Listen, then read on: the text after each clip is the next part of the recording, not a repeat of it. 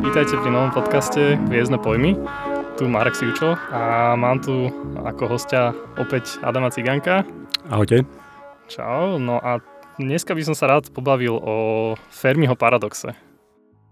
Dal by sa zhrnúť do jednej vety, že kde sú všetci? A samozrejme tá otázka je myslená na mimozemšťanov, že ako to, že sme vlastne doteraz nenarazili na žiadny uh, signál alebo nejaké, nejaký znak toho, že by, že by boli tam vonku. A prvýkrát túto otázku tak akože formálnejšie sformuloval Enrico Fermi, fyzik, v 50. rokoch.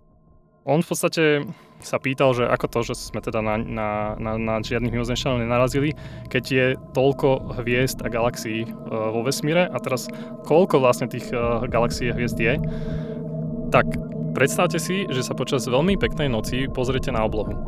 A ak to bude naozaj pekná noc, bez obláčika či svetelného smogu, môžete uvidieť až neuveriteľných 2,5 tisíca hviezd. Vtedy vám môže v hlave skrsnúť myšlienka na to, aký gigantický vesmír je a ako si žijeme tu na tejto maličkej zemi, len taký kus prachu na kúsku prachu a aký sme vlastne bezvýznamní. Zároveň vás môže nápadnúť, aké úžasné je, že tento kus prachu skúma hviezdy vzdialené tisíce svetelných rokov. A teraz si predstavte, že ak my vidíme na oblohe 2,5 tisíca hviezd, stále je to len jedna 100 milióntina hviezd našej galaxie. Nehovoriac o tom, že skoro všetky z tohto 2,5 tisíca hviezd sú bližšie ako tisíc svetelných rokov. A ak sa vám zdá, že je to šialene ďaleko, tak tisíc svetelných rokov je stále len 1% dĺžky mliečnej cesty. Ale aby sme sa dostali k oveľa podstatnejšiemu číslu, len v našej galaxii je odhadom 100 až 400 miliárd hviezd. To je nepredstaviteľné číslo, ale to je len naša jedna maličká galaxia. V celom viditeľnom vesmíre je ďalších takýchto galaxií odhadom, a teraz sa podržte, tisíc miliárd, čiže bilión. A tento bilión galaxií by spolu malo tvoriť odhadom 10 na 23 hviezd. Inými slovami, 100 miliard biliónov hviezd.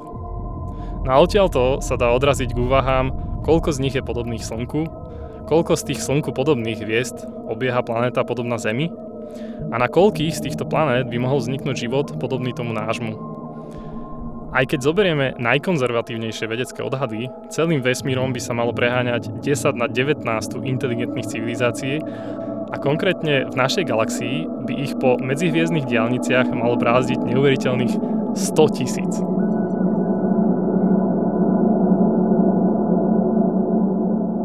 Teraz otázka je, že kde sú všetci? Mali by sme vlastne vidieť znaky týchto civilizácií, aj, aj, aj napriek tomu, že nemáme až také asi dobré pozorovacie schopnosti, ale... No, treba, treba povedať, že jednak by sme mohli vidieť nejaké signály alebo nejaké znaky, ale druhá je, že niektoré z týchto civilizácií by mohli dosiahnuť taký technologi- takú technologickú úroveň, že by mohli začať lietať na iné hviezdy a, a vlastne kolonizovať iné hviezdne sústavy. A vlastne aj napriek tomu, že že vlastne pohyb vesmírom je obmedzený rýchlosťou svetla, aj keby sa pohybovali pod svetelnou rýchlosťou, tak za niekoľko sto tisíc rokov, teda to milión rokov by dokázali obcestovať celú našu galaxiu. To znamená, že nie, z nich, niekto z nich by určite navštívil aj našu hviezdnu sústavu a, ne, a zanechal tu nejaké stopy. Hej. Aspoň teda, ako sú tieto predpoklady správne. A vlastne a toto je ten Fermiov paradox, že teda tak veľa hviezd, tak, tak veľa možností na to, aby vznikla civilizácia a že vlastne prečo ju nevidíme. No a OK, a teraz to sme povedali počet tých hviezd a galaxií. A teraz povedzme, že čas, že vesmír teda podľa doterajších zistení vyzerá, že uh, existuje 13,8 miliard rokov, z toho Zem tu je 4,5 miliardy rokov. Dajme tomu, že životu teda trvalo celých posledných 4,5 miliardy rokov na to, aby dokázal evolúciou prísť do stavu, že vieme vysielať signály do vesmíru a pomaly v ňom začať už aj cestovať. Tak dostatočne vyspelá civilizácia, presne ako si povedal pred chvíľou, by, by možno stačilo 500 tisíc rokov, keby cestoval rýchlosťou 0,1 rýchlosti svetla, tak by mhm. vlastne dokázala celú túto galaxiu uh, ako keby obsadiť. Myslím, že si sa aj tak volá to, že von Neumannova... Von Neumannova sonda, áno. To je taký vlastne uh, ako keby sonda, ktorá, ktorá letí, priletí niekam, teraz tam vlastne vyťaží nejaké zdroje z nich vyrobí ako keby kópiu seba samej, alebo niekoľko kópií a tie pošle vlastne ďalej a zároveň tam akože plní nejakú svoju primárnu misiu, čo môže byť, dajme tomu, kolonizácia tej hviezdnej sústavy. Že týmto spôsobom vlastne exponenciálne dokáže, sa dokáže nejaká civilizácia rozšíriť po galaxii v priebehu niekoľko 100 tisíc rokov. Že 100 tisíc rokov, alebo dajme tomu milión rokov vyzerá ako strašne dlhá doba z nášho pohľadu, ale z pohľadu ako vesmíru alebo tak je to vlastne nič. Hej, to je No dobré, a teraz povedzme si tak v rýchlosti nejakých pár akože riešení tohto Fermiho paradoxu, mm. že, že prečo ich teda vlastne nevidíme, tak jedno z, jedna z možností je uh, tzv. great filter, teda nejaká udalosť počas uh, existencie vesmíru, ktorá zabraňuje tomu, aby vôbec takáto civilizácia buď vznikla, alebo, alebo veľmi vyselektuje, že ostane veľmi málo takých civilizácií. Mm. A teraz je otázka, že či sa vlastne nastal, už nastalo niečo takéto, alebo ešte len nastane. Áno. A, tak to je napríklad prvé také riešenie. A, o tom si môžeme povedať ďalej viac. Druhé je napríklad Dysonová sféra, alebo teda gula. No, áno, to je vlastne idea, že keď civilizácia dosiahne istý technologický level, tak potrebuje, mať, potrebuje toľko energie na, na nasýtenie vlastne tých svojich potrieb, že vlastne potrebuje všetku energiu tej hviezdy, tej ich hviezdy. A to dosiahne tak, že vlastne obkolesí celú tú hviezdu ako keby takým obrovským húfom, dajme tomu solárnych panelov alebo niečo takého. A vlastne ako keby zakrie celú tú hviezdu. To znamená, že vlastne my keby sme sa takto pozerali teleskopom po oblohe, tak by sme vlastne nevideli tú hviezdu, pretože by bola ako keby zakrytá. A ďalej si už povieme a ďalej ďalšie povieme, časti, hej, hej. Ešte, ešte prejdeme pár týchto riešení. Potom je napríklad uh, riešenie aestivation hypothesis. Aestivation je slovo opak hibernácie vlastne, že člo, uh, vlastne niečo prespí uh, nie zimu, ale prespí práve že to, to letné obdobie, alebo teda príliš horúce obdobie a potom sa zobudí. Čiže tá civilizácia vlastne by čakala, kým sa ochladí, napríklad vesmír. Ale o tom si tiež povieme ďalej. A potom je tu napríklad možnosť, že e, tzv. zoohypotéza, kde vlastne nás, našu civilizáciu niekto drží v jakej, jakejsi ohrádke a vlastne nás ani nepustí ďalej, alebo teda sleduje nás, ale ne, nedá vedieť, že nás sleduje. To je, toto je vlastne už taká hypotetický, mm-hmm. však veľa tam je takých hypotetických odpovedí, ale a ďalšie je napríklad, že nemali čas sa k nám dostať. Mm-hmm. To súvisí s tým vlastne, že limit rýchlostný je rýchlosť svetla. Aspoň podľa toho, čo vieme. Hej, kým nezačneme skúšať nejaké čierne diery a tak, ale nevieme, že čo za nimi je, čiže a, alebo ohýbať priestor. A ďalšia možnosť je veľmi jednoduchá, že sme v simulácii. Presne tak, že vlastne náš vesmír je simulácia, na, ktorá beží na nejakom počítači alebo čomsi. A simulácia, dajme tomu, že výpočtová kapacita toho počítača stačí iba na jednu civilizáciu, to znamená na nás. Nikto ďalejší tu už nie je. Alebo respektíve tí ďalší sú mimo tej civilizácie, lenže my ich nemáme šancu nejako detekovať, lebo vlastne my nevidíme mimo. Tak, tak. Hej. A vlastne keby sme náhodou došli na nejakú chybu v tej simulácii, to sa minule pýtali Maska, takže že vlastne, že či by sa to mohlo stať, že dojdeme na to, tak on povedal, že asi na to môžeme dojsť, ale môžu hoci kedy pauznúť tú, tú simuláciu, opraviť tú chybu a posunúť ďalej, čiže, mm-hmm. čiže vlastne nedojdeme. A dobre, ďalšie riešenie môže byť napríklad superinteligentná civilizácia, že vznikla, bola tu, kontaktovala nás, ale skôr ako my sme boli v nejakom boli dostatočne vyvinutí na to, aby sme chápali, že nás kontaktovala. A keďže no, ľudia sú tu cca 50 tisíc rokov a máme záznamy len za posledných 5500 rokov, tak vlastne keď oni prišli, ja neviem, 100 tisíc alebo 500 tisíc rokov dozadu a nám niečo povedali, tak my sme sa na nich mohli len pozerať, že uh, ne, nerozumiem. A mohli tu mať aj mimozemské diskotéky a vlastne nikdy sme sa o tom nedozvedeli. A ďalšia možnosť je napríklad, že galaxiu teda už kolonizovali tieto civilizácie, ale my sme v takej odlahlej časti, že sme ako keby nejaká vzdialená dedinka, do ktorej nikto nechodí a mhm. vlastne zbytočne by som ja z mesta galaxie išiel niekam do, na tú dedinku. Mm tak... Alebo, alebo sme v karanténe. alebo dokonca sme v karanténe. Nikto, nikto sem nechce ísť. Ešte poviem možno tri také, že jedna bola, uh, že vďaka tej Dysonovej sfére, ktorú sme spomenuli, tak uh, by tá civilizácia mala toľko energie, že by vlastne nechcelo sa aj vstať proste zo, svojho, zo svojej planéty a odísť od svojho Netflixu a proste ísť niekam ďalej. Proste ostala by si tam, stačilo by jej to, čo získa proste z hviezdy. Mm-hmm. A ďalšia je mož- možnosť je napríklad, že by, sme, že by si civilizácia uploadla vlastne vedomie, prekonala by biologickú formu života a žila by si v dokonalej radosti tam, kde je a v podstate ani by, ani, ani by jej nebolo ľúto, že by, že by nemala telo, lebo by sa na žitie v tele pozerala, ako my sa pozeráme možno na nejakú, nejaký mikroorganizmus v hlbokom oceáne, že proste mm-hmm. nuda. A ďalšia možnosť napríklad je, že je nejaká vysoko inteligentná forma života, ale je to super predatorská civilizácia, ktorá, ktorá vlastne je oveľa vyspelejšia ako ostatné a keď zistí, že náhodou sa nejaká civilizácia posunie na nejaký vyšší level, ktorý by už bolo akože ju ohrozujúci, tak ju proste vyhľadí. Mm-hmm. Čo vrhá zaujímavé svetlo na tie všelijaké pokusy vysielať signály do okolitého vesmíru. áno, áno. Inak hej, toto, toto bola tiež jedna z vecí, kde sa vlastne veci nevedia dohodnúť. Napríklad Stephen Hawking ak si tvrdil, že to je veľmi zlý nápad to robiť.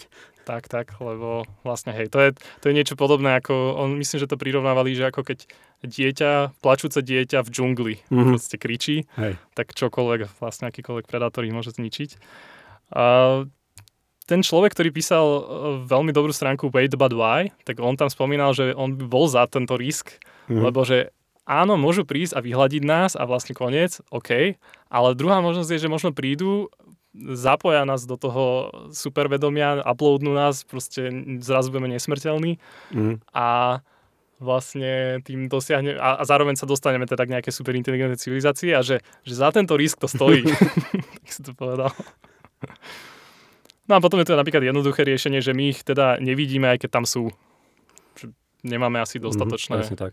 Ja by som potom ešte možno spomenul také akože možno najnudnejšie riešenie, a to je zjednodušene povedané, že žiadne mimozemšťania neexistujú, ale trochu komplikovanejšie, že vlastne ten predpoklad toho Fermiho paradoxu je nesprávny niekde. To znamená, že síce podľa toho predpokladu by tu malo byť niekoľko tisícok inteligentných civilizácií, ale možno, že v skutočnosti nie. Možno, že na pravdepodobnosť napríklad, že vznikne život je o mnoho nižšia, než si myslíme, že je, alebo že pravdepodobnosť, že, že vznikne že vznikne inteligencia, keď už vznikne život, je napríklad o mnoho nižšia a tak ďalej.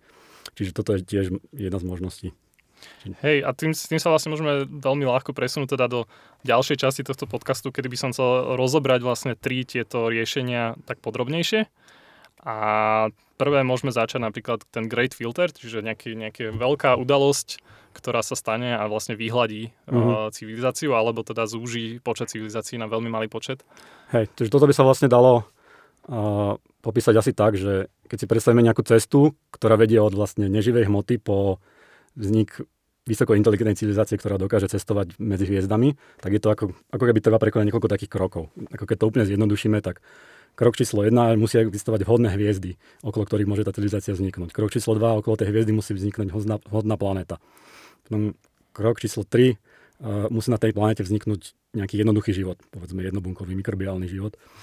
krok číslo 4 musí vzniknúť komplexný život, potom krok číslo 5 musí vzniknúť inteligentný život a krok číslo 6 je, že vlastne uh, ten inteligentný život vyvinie technológiu, ktorá mu umožní vlastne cestovať medzi hviezdami. No a teraz tá teória toho veľkého filtra hovorí, že niekde v týchto krokoch jeden z nich alebo niekoľko z nich je v skutočnosti veľmi, veľmi málo pravdepodobných.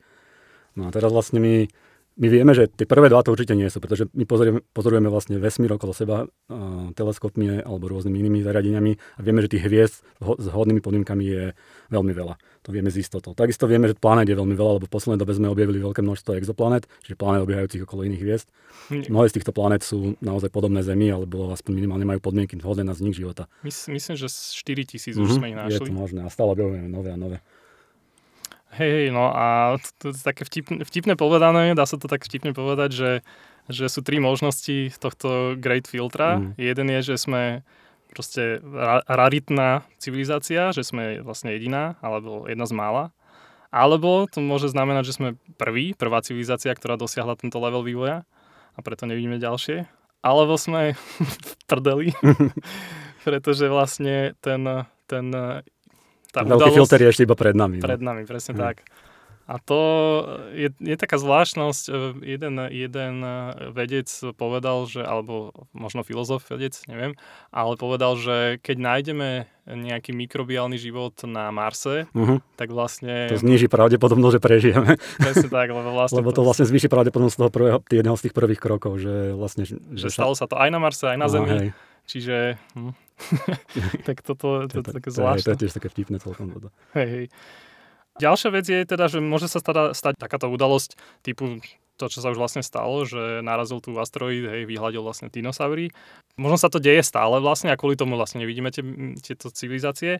Potom sú ešte, vidíme vo vesmíre nejaké gamarej, proste výbuchy, mm-hmm. ktoré proste... Pri výbuchu supernovy vlastne dochádza k vyžarovaniu veľ, veľké množstva ako gamma žiarenia, ktoré vlastne akoby sterilizuje akýkoľvek život v, okol, v okolí, čo ja viem, 100 svetelných rokov, alebo neviem presne, aké je to, to číslo.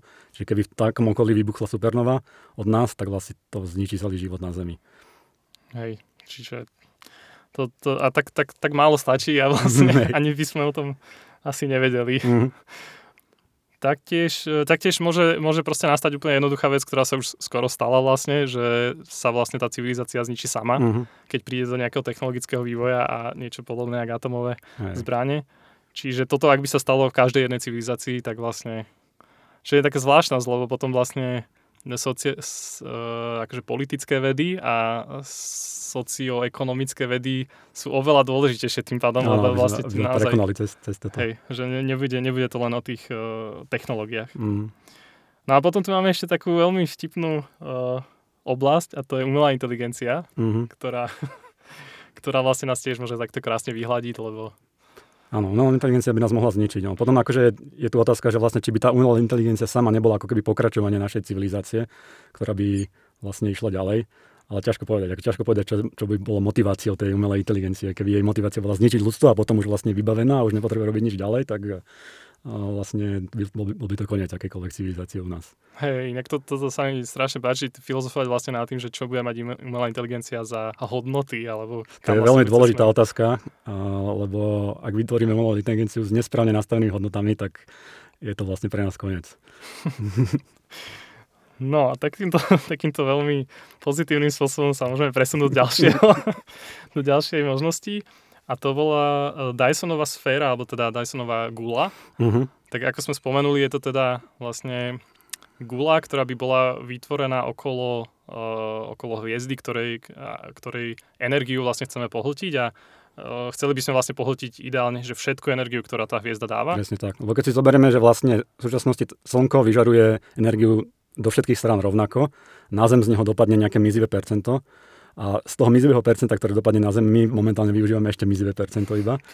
Ale dajme tomu, že niekde v budúcnosti dokážeme využiť, napríklad keby sme pokryli celú Zem solárnymi panelmi, čo je akože absurdné, ale dajme tomu, tak stále by sme využili iba to mizivé percento tej energie tej hviezdy. To znamená vlastne to riešenie, že ako zachytiť všetku energiu tej hviezdy je, že postaviť aké, akési solárne kolektory alebo niečo okolo tej hviezdy. V ideálnom prípade tak, že vlastne obkolesíme kompletne celú hviezdu. Takže vlastne žiadne to žiarenie neunikne mimo a všetko, za, všetko zachytíme a všetko nejakým spôsobom využijeme. No a vlastne toto kebyže spravíme, ako dalo by sa to spraviť napríklad tak, že by sme rozobrali planetu Merkur a z toho materiálu, ktorý by sme z nej vyťažili, by sme vlastne vyrobili akési zrkadla, ktoré ktoré by sme vlastne, ktoré by obiehali okolo Slnka po, po rôznych dráhach a odrážali jeho svetlo na niekoľko miest, kde by sme vlastne to, to žiarenie využívali nejakým spôsobom a používali ho už na čokoľvek potrebujeme. A, ja ešte možno spomeniem no. teda, že ono sa to volá, že Dysonová uh, gula teda, uh-huh. takže akože preto, lebo vlastne Dyson uh, prišiel s týmto nápadom a tiež to bol myslím, že 60. roky alebo tak, aj myslím 1960 a on teda povedal, že by rozobral, myslím, myslím konkrétne v tom paperi spomínal, že by, rozobral, by stačilo rozobrať Jupiter. Uh-huh. A, okay. ja, som, ja som čítal inú verziu, kde, že by to stačilo na tom Merkur, ale... OK, a možno, možno to je kvôli tomu, lebo ten Jupiter, on hovoril, že by bol vlastne vzdialenosti dvojnásobnej od Slnka, ako, ako je Zem. Uh-huh. Čiže e, vlastne úplne že gigantické a malo by to z, 2 až 3 metre hrúbku. Uh-huh a záleží od toho, že ak by bola vlastne hustota toho. Ale na tomu potom oponovali ľudia, že OK, ale tak takúto veľkú gulu proste nie je šanca udržať, e, že tie pnutia hey, takto. Hej, vlastne tá gravitácia je, je sam, ale gravitácia Slnka a by vlastne ju zničila. Hej, ale ona to oponoval, že vlastne teda on nemyslel gulu akože celá dokopy gula, ale boli by to mm. nejaké časti. Mm. Ktoré... to taký zhluk, takých, akože veľké, veľké množstvo takých nejakých staníc alebo niečo, ktoré Hej. vlastne obiehajú okolo Slnka. Hej, a týmto, týmto by vlastne dosiahol, že všetku, by, všetku energiu by sme teda pohltili. OK, ale... Uh... No a teraz ide o to, že keby toto nejaká civilizácia spravila, ako by to vyzeralo zvonka. No, podľa toho, čo vieme o termodynamike a tak ďalej, tak čokoľvek robíme, akýkoľvek proces, vždy z toho vzniká nejaké odpadové teplo, ktoré jednoducho musíme vyžiariť ďalej, lebo sa s nimi dá nič robiť. To znamená, že my keby sme sa pozerali, tak my by sme vlastne videli hviezdu, ktorá vyžaruje všetko svoje žiarenie ako keby v infračervenom spektre, lebo to je vlastne to odpadové teplo. Čiže jeden spôsob, ako, ako napríklad hľadať tieto Dysonové sféry, je hľadať hviezdy, ktoré vyžarujú iba infračervenom svetle. A teraz dá sa na to akože nadviazať, že dajme tomu, že keď je, keď je už civilizácia na takom leveli, že dokáže urobiť takúto megaštruktúru, takže možno, že prišli aj na to, ako využiť tú energiu efektívnejšie. To znamená, že možno, že dokážu využiť aj to infračervené žiarenie. A to tak, že postavia ako keby ďalšiu vrstvu okolo tej Dysonovej sféry, ktorá zachytáva to infračervené žiarenie a využíva ho. To už je akože o mnoho menšou efektívnosťou, ale stále je to niečo. Teraz absorbujú toto infračervené žiarenie, využijú ho na niečo, ale stále musí niečo vyžiariť späť. A to, čo vyžiaria, bude ešte na nižšej frekvencii. No a teraz, keď túto úvahu rozšírime, tak môžu, môžu vytvoriť niekoľko týchto vrstiev a vytvoriť takú ako keby matriošku okolo tej hviezdy. A sta- každá ďalšia vrstva vlastne zachytáva to žiarenie na nižšej frekvencii a vyžaruje na ešte nižšej frekvencii. No a keby to dotiahli úplne do dokonalosti, tak vlastne tá posledná vrstva by vyžarovala žiarenie, ktoré by bolo na veľmi podobnej frekvencii, ako je niečo, čo sa volá kozmické mikrovlné žiarenie, a to je vlastne žiarenie, ktoré je všade vo vesmíre, ktoré je vlastne pozostatkom veľkého tresku. No a keby toto bolo, tak vlastne takúto hviezdu by sme nemali vôbec šancu vidieť, lebo vlastne nič, žiaden signál, žiadne žiarenie, ktoré sa dá rozoznať od okolitého pozadia, by vlastne z nej nevychádzalo.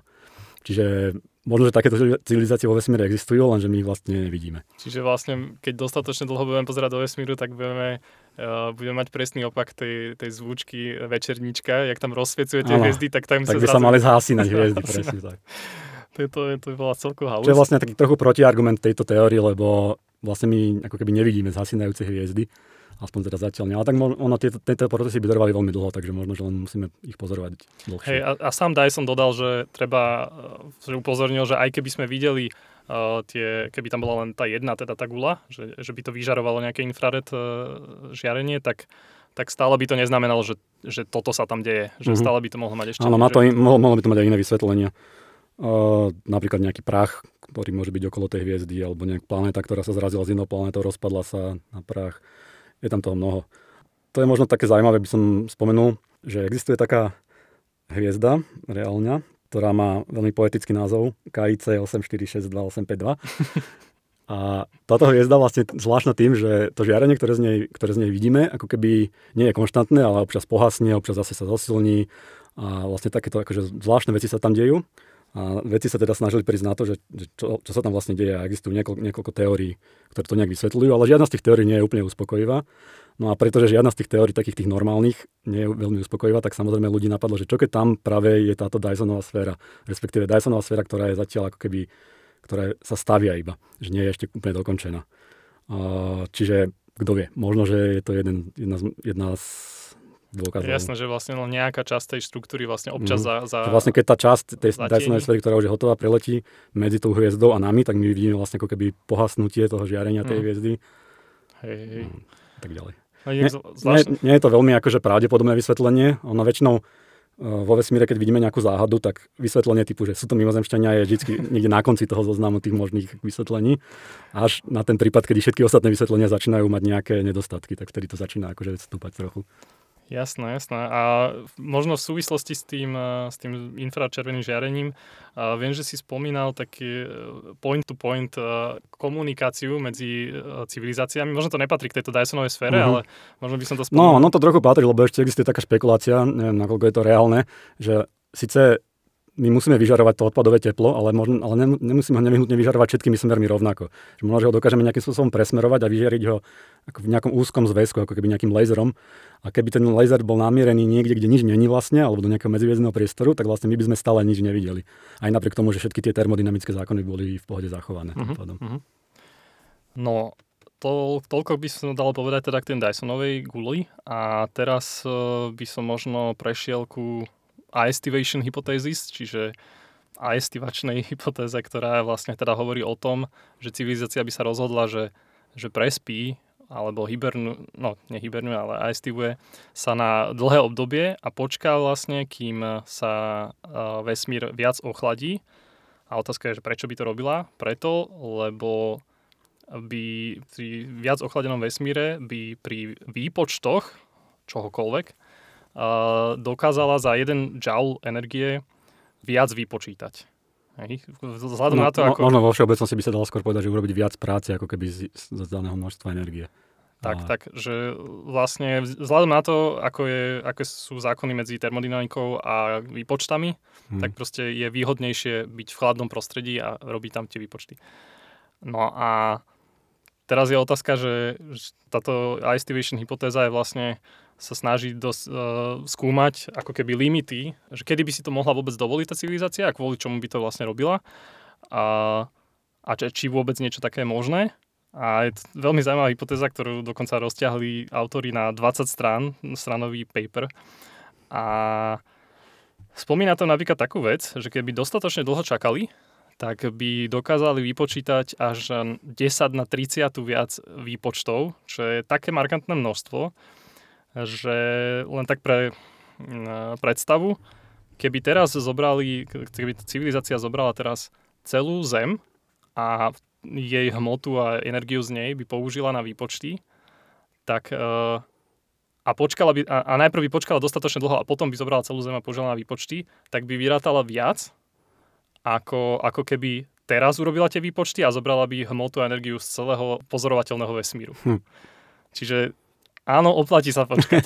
oplatí sa. oplatí sa počkať. Možno by som uh, trochu sa zastavil nad tým, že prečo by to vôbec robili, že prečo, prečo vlastne je také dôležité robiť nejaké výpočty, alebo že prečo je dobre robiť veľa výpočtov. Uh, tak akože jednak môže, tie, tie výpočty samotné nie sú ten cieľ, vlastne ide o to, že čo vlastne sa počíta. Tak je, akože aj teraz vlastne vo vede alebo v čomkoľvek vlastne všetky problémy sa riešia tak, že nakoniec sa to skonvertuje na nejakú matematiku, ktorá sa, nejaké rovnice, ktoré treba vypočítať. Takže oni môžu mať napríklad nejaký problém, ktorý potrebujú vyriešiť a ten problém vyriešia výpočtom. Alebo sa dá napríklad, dá sa povedať, že nejaká civilizácia po istého levelu, možno, že sa rozhodne opustiť vlastne tú biologickú podstatu svojej existencie a uploadne seba, svoje vedomie do, do počítača a bude existovať iba v tom počítači v nejakej ako keby simulácii. No a vlastne táto simulácia je výpočet akože sama o sebe. To znamená, že čím viac dokážu vypočítať, tým, tým lepšia tá simulácia môže byť, tým dlhšie môže bežať, tým viac vecí v nej môže byť a tak ďalej.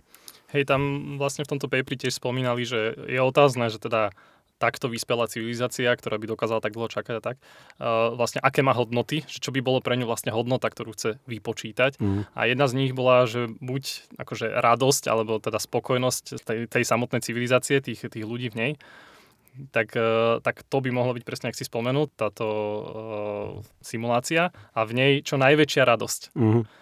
A, alebo by to mohlo byť vzdelanie, alebo teda vedomosti, a tým, tým pádom by sa snažila čo najviac vedomostí teda uložiť a dajme tomu rozšíriť v tej civilizácii všade, kde, kam sa dostala.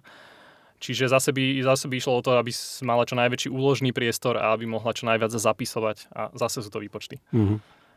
Ale je to, to už potom prechádza do také filozofie, že, že čo ešte iné by vlastne možno tá civilizácia chcela, keď už bude na takomto leveli.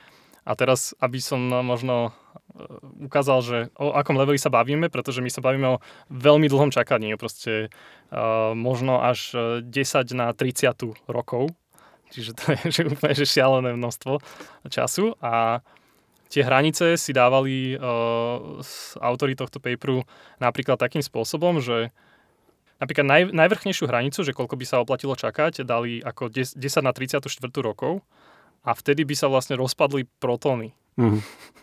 Čo už som, už, ako chvíľku som si o tom čítal, ale úplne som to nepochopil. Nie som si úplne ani istý, že či, či veda vie, že sa rozpadnú Áno, vtedy. Áno, my vlastne nevieme, akože, že všetky tie elementárne častice majú nejaký polčas rozpadu a protón o ňom sa nevie, že aký má polčas rozpadu. Možno, že má nekonečno, to znamená, že sa nikdy nerozpadne, ale možno, že práve presne tých 10 Hej. na 34 rokov. Takže, takže minimálne z toho vypadlo to, že keby to teda takto bolo, tak eh, neoplatí sa čakať do nekonečna, hej? A tým pádom by si tá civilizácia musela určiť nejaký, nejaký limit. A, a potom boli ďalšie veci, ktoré by mohla tá civilizácia robiť uh, také, aby napríklad jej, povedzme, že neuchádzala tá, tá hmota a tá energia z nejakých štruktúr, ktoré ľahko môže ona vlastne vyťažiť Čiže či už sa bavíme o teda hviezde, alebo o galaxiách, alebo o superklasteroch až, tak, e, tak spomínali tam napríklad takú vec, že, že galaktické vetry. Hej? A tie môžu byť ako aj fajn, ktoré môžu pritiahnuť nejakú hmotu alebo energiu a, do, do tých oblastí, kam chceme, ale môžu ich aj odtiahnuť. A potom vznikali také úplne bizarné riešenia na toto, že by bol grafénový balón obalujúci celú galaxiu. Ale, a potom rátali, že vlastne koľko by potrebovali vyťažiť uh, tej hmoty, čo bola niekoľko miliónov krát hmota Slnka našho. A vy, vyrátali, že ušetrená hmota by bola len o jeden rad väčšia ako, ako to, čo minuli. Čiže asi to nie je efektívne a vlastne toto by asi to nebolo asi sa to neoplatí. Asi sa to neoplatí, hej. A vlastne všetky tieto rozmýšľania, že, preč, že či by to robili alebo nerobili, viedli k tomu, že teda, že či by sme videli tieto kroky tejto civilizácie my a že či by to bol vlastne odpoveď na ten Fermiov paradox. A ďalšia napríklad vec bola galaktické kolízie, ktoré vďaka tomu, že sa jedna galaxia vlastne vsunie do druhej alebo sa aj o, o ňu ako keby oškrie alebo proste sa spája, tak vďaka tomu potom vylietávajú tie hviezdy aj úplne preč a to môže byť nechcené pre túto civilizáciu. Takže by možno chcela zabrániť kolízii galaxií, čo znie úplne bizarne. A mohla by to napríklad robiť pomocou tzv. škadových trasterov alebo motorov, čo sú, čo sú vlastne, predstavujem si niečo podobné tej Dysonovej uh, sfére, tej guli, že mhm. vlastne by obalili nejak tú hviezdu a pomocou nie veľmi veľa energie, uh, teraz si už nepamätám, či to bolo percento alebo 10% tej, tej hviezdy, tak by mohli vlastne aj ju trochu zrýchliť, nie veľmi, ale trochu, alebo spomaliť a zároveň by vedeli zmeniť jej trasu. Mm. No toto je možno taká nejaká akože absurdne veľ, väčšia verzia, tak to niečo, čo sa volá gravitačný traktor, čo je ako reálna myšlienka, ktorú, ktorú chcú ľudia použiť napríklad na odklonenie asteroidov, ktoré by mohli potenciálne ohroziť Zem. A to vlastne spočíva iba v tom, že vyšleme nejakú sondu, ktorá bude obiehať okolo toho asteroidu a vlastne iba, iba, iba tou gravitáciou vlastne bude trochu ako keby ovplyvňovať trajektóriu toho asteroidu, že trochu zmení jeho, jeho smer. To znamená, že keď toto akože zoškalujeme na, na level hviezd a galaxií, tak vlastne týmto istým spôsobom by sme možno mohli presnúť celé galaxie. Hej, hej, oni vlastne hovorili, že by vlastne okolo všetkých tých hviezd, alebo okolo dostatočného počtu hviezd by dali tieto mm-hmm. škádové trastery a, a posúvali by to. Alebo teda aspoň len tak akože len vyosovali z, z tej ich mhm. pôvodnej mm-hmm. trajektórie. A vlastne týmto by mohli dosiahnuť teda, že by vlastne vyhostili celú galaxiu.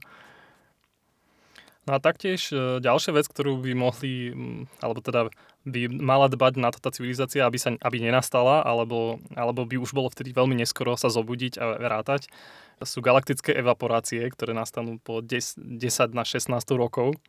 Čiže takéto zvláštne veci proste by musela táto, e, táto civilizácia riešiť. Alebo napríklad e, ešte sú nejaké teórie, proste, ktoré hovoria o nejakom vákuovom e, zničení, alebo teda... Mm-hmm. Rozp- rozpad vákua. Rozpad, rozpad vákua, hej o ktorom by sme sa, myslím si hovoril, že by sme sa o ňom ani nedozvedeli, keby sa nastalo, lebo... No vlastne o čo ide je, že, že, že vákum, akože úplne vákum nie, nemá vlastne nulovú energiu, že stále tam niečo je. A tá, tá, akože je taká hypotéza, že možno, že tá energia nie je tá úplne že ako minimálna, ktorú váku môže mať. Že ona je nejakého dôvodu držané na, na tejto akože viac ako minimálna energia. Teraz keď niečo nastane, nejaká napríklad takáto absurdná uh, takýto, uh, presúvanie galaxií alebo niečo, nejaká technológia, ktorá proste na, tom, na tejto úrovni by mohla ako keby narušiť toto, tento level toho vákua a to vákum by ako keby spadlo do tej nižšej energie. A čo by sa vlastne stalo je, že, že všetká hmota, energia, uh, by sa vlastne ako keby rozpadla alebo zmenila na nejakú, na nejakú inú formu. A teraz toto by sa vlastne šírilo ako keby v takej bubline, ktorá by sa šírila rýchlosťou svetla. A keby to dosiahlo napríklad nás, tak vlastne my by sme okamžite zanikli. V podstate týmto, tým, týmto by mohol zaniknúť celý vesmír.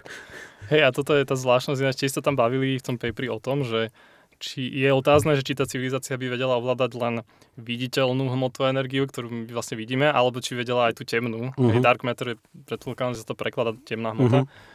A, a vlastne keby náhodou vedela využívať aj tú temnú hmotu, alebo nebodaj by vedela zmeniť ich pomery, mm-hmm. tak to by vlastne, že, že veľmi, malý, veľmi malá zmena v temnej hmote by mala extrémnu zmenu v tej viditeľnej hmote a vlastne by nastali katastrofické scenáre, ako je napríklad tento vakuum decay, mm-hmm.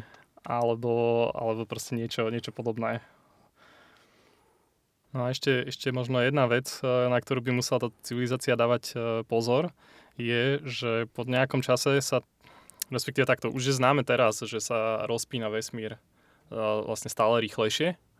Keď to takto ostane, tak vlastne, bude sa rozp- vlastne budú priestory, alebo už vlastne sú priestory, ktoré sa rozpínajú rýchlejšie ako svetlo. Mhm. A keď sa to stane aj v tej, v tej lokálnej časti tej, tej civilizácie, proste tam, kde oni žijú, alebo teda prespávajú, tak vlastne to je tiež už pre nich neskoro, lebo potom by vlastne vznikli regióny, kde keď by išlo o to, aby mali vedomosti a aby si ich navzájom dávali v rámci celej civilizácie, tak už by vlastne nemohli komunikovať, lebo už by boli, že by sa vzdialovali tie regióny rýchlejšie ako svetlo. Rýchlejšie ako svetlo. A zároveň uh, ešte možno spomeniem, že tá civilizácia by musela samozrejme vyriešiť uh, predtým, ako by sa uspala veci, ako vlastne zabraniť svojmu zániku a až potom by mohla niečo takéto riešiť. Jed- Jedna z vecí by bola, že by možno nechala sondy, ktoré by po- pozorovali okolie a upozorňovali ich na nejaké mladé civilizácie, ktoré sa možno blížia k tomu vývinu podobne ako ona, alebo nejaké civilizácie, ktoré by ich chceli vlastne zničiť. Mhm. No, k tomto sa môžeme presunúť eh, k ďalšiemu eh, riešeniu tohto Fermiho paradoxu, tak takom vtipnému, ktorý sa volá, že hypo, hypotéza temného lesa. A vlastne ide o to, že vychádza to z takých eh, predpokladov, z takých axiom, že vlastne každá civilizácia v podstate je, má vo svojom záujme a vlastné prežitie. Takže tie, ktoré to nemajú záujme, pravdepodobne vyhnú skôr alebo neskôr.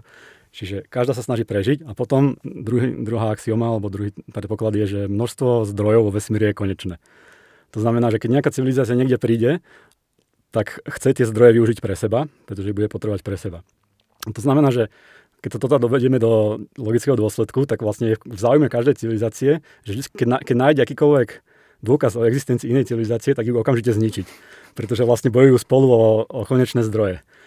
A jednak teda kvôli tým zdrojom a druhá aj kvôli tomu, aby, aby, aby naopak sa nestalo to, že tá civilizácia zničí vlastne vás. A, a potom ako dru, druhé, druhá vec, že buď teda, keď už ich objavia, tak ich zničiť, a, ale hlavne za každú cenu sa snažiť zabrániť tomu, aby ich vôbec niekto objavil. To znamená, že sa skrývať. Mhm. Čiže vlastne je to taká analogia, ako keby, že vesmír je temný les, ktorý je plný predátorov a ktorom vlastne musíme sa opatrne pohybovať a dávať pozor, aby nás nikto nenašiel. Hej, to je pravda. Čiže a to vlastne na- napríklad by mohlo byť riešenie toho, že táto civilizácia, ktorá sa snaží teda prespať túto, toto teplé obdobie vesmíru, by mohla umyselne zničiť všetky ostatné civilizácie vo svojom okolí, aby jednak ich nezničili späť, ale aby im nezožrali ich zdroje, ktoré chcú použiť potom neskôr. Hej, no a týmto pozitívnym zakončením by sme mohli uzavrieť túto epizódu o Fermino paradoxe. Tak e, dúfam, že vás zaujali tieto niekedy až filozofické riešenia. A teda vidíme sa pri ďalšej časti, tak maj sa aj ty, Adam. Díky za pozvanie, majte sa. Čaute.